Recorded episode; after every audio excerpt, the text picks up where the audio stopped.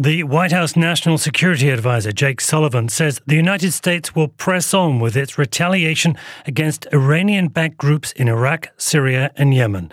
Washington has targeted such groups with airstrikes in those three countries due to attacks on shipping in the Red Sea and the recent drone killing of three U.S. soldiers in Jordan. Sullivan was speaking on NBC television. I'm not going to get into what we've ruled in and ruled out from the point of view of military action. What I will say is that the president is determined to respond forcefully to attacks on our people.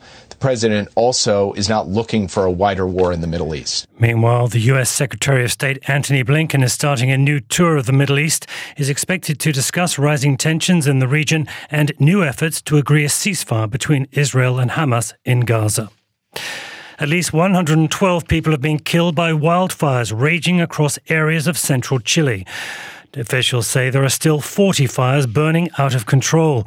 The local journalist Jane Chambers says the poor quality of housing in the area partly explains the high death toll the fire raced through it, these very cheap building materials that catch light really quickly. And it's been really high wind. You just can't get the planes in when it's that windy. Really hard for the firefighters to get to all these very densely populated areas.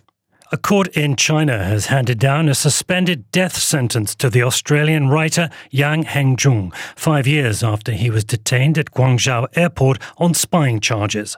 Yang, a Chinese born pro democracy blogger and political commentator, has always denied the charges.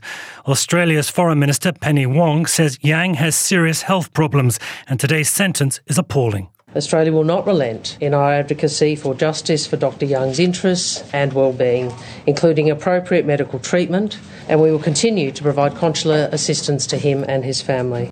Taylor Swift has made history at this year's Grammy Music Awards in Los Angeles. She became the first artist ever to win the most coveted Grammy category, Album of the Year, four times.